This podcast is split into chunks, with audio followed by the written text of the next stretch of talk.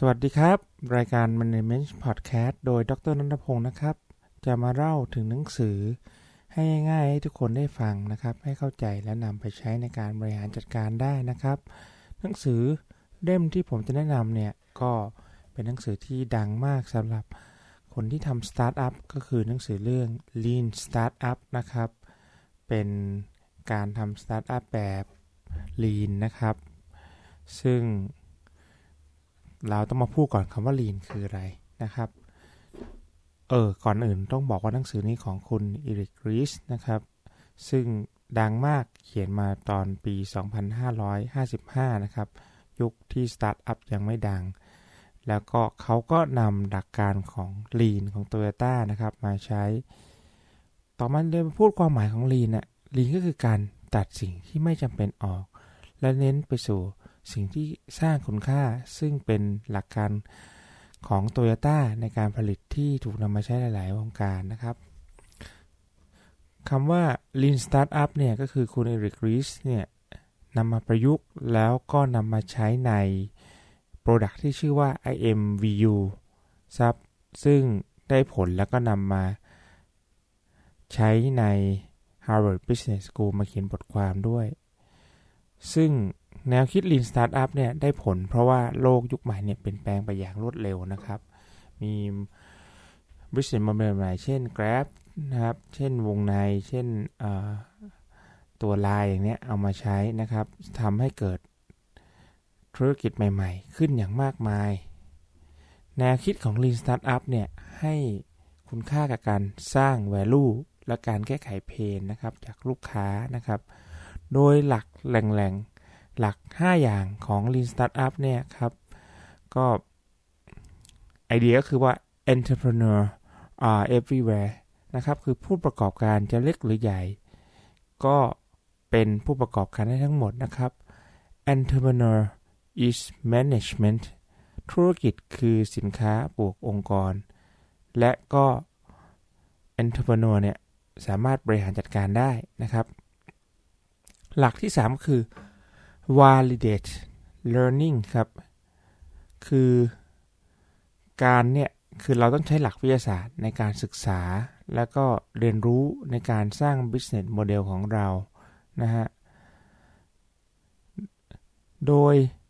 หลักที่ 4 ก็คือต้องเข้าใจ loop การ build measure learn ก็คือ การสร้างวัดผลและเรียนรู้นะครับ loop นี่สำคัญก็คือว่าเรามีไอเดียนะ แล้วก็ build build build อะไร build product product เสร็จแล้วเราก็มา measure measure ก็ได้ data แล้วก็ learn loop ก็คือ idea build product measure data learn นะฮะการสร้างเนี่ย เราก็ต้องลงมือสร้างสินค้าเรือไอเดียให้เร็วที่สุด แล้วปล่อยสินค้านั้นไปทดสอบ โดยที่เขาเรียกสินค้านี้เรียกว่า minimal viable product MVP หรือสินค้าที่พอใช้งานได้นะครับ โดยสร้างจากเพนของลูกค้าก่อน ต่อมาก็คือการวัดผลนะครับ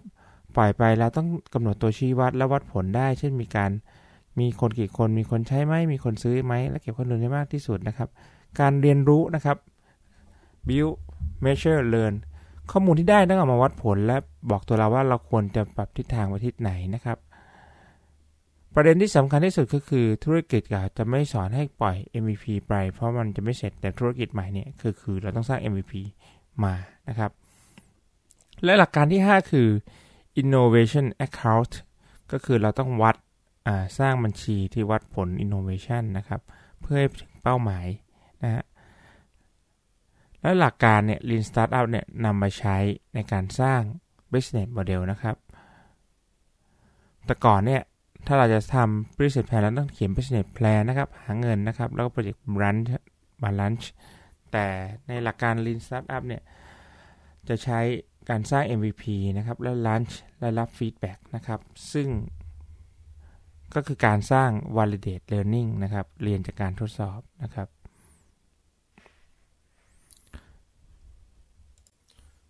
ต่อมาเรานำมาใช้ยังไงนะครับ เราก็จะมี 5 ขั้นตอนในการปรับใช้ เริ่มก่อนขั้นที่ 1 ก็ต้องมีวิสัยทัศน์นะครับ ว่าสิ่งที่เราอยากจะนำมาปรับใช้เป็นยังไง เราตั้งสมมติฐานสร้าง MVP นะครับ โดย MVP นี่ต้องตอบได้ว่าลูกค้ามีเพนตลาดใหญ่พอหรือเปล่า อันที่ 4 ก็คือ deploy นะครับ อันที่ 5 คือ observe and measure นะครับ อันที่ 6 ก็คือ pivot ดูว่าเราจะเลือกหรือจะไปยังไงนะครับ ซึ่งหลักต่างๆเนี่ยก็นำมาใช้ในการ นำ Lean Startup ไปใช้นะครับ ซึ่งก็หวังว่าคนจะทำเอา Lean Startup มาใช้เพื่อหา Business Model ใหม่ ๆ ที่เหมาะสมกับธุรกิจคุณต่อไปครับ ก็ขอยกเครดิตให้กับมีเดียมนะครับ คุณแมนชัยชัยยศปอมชุนนะครับ ที่เป็นคนเขียนสรุปแล้วผมก็นำมาเล่าให้ฟังนะครับ ขอบคุณมากครับ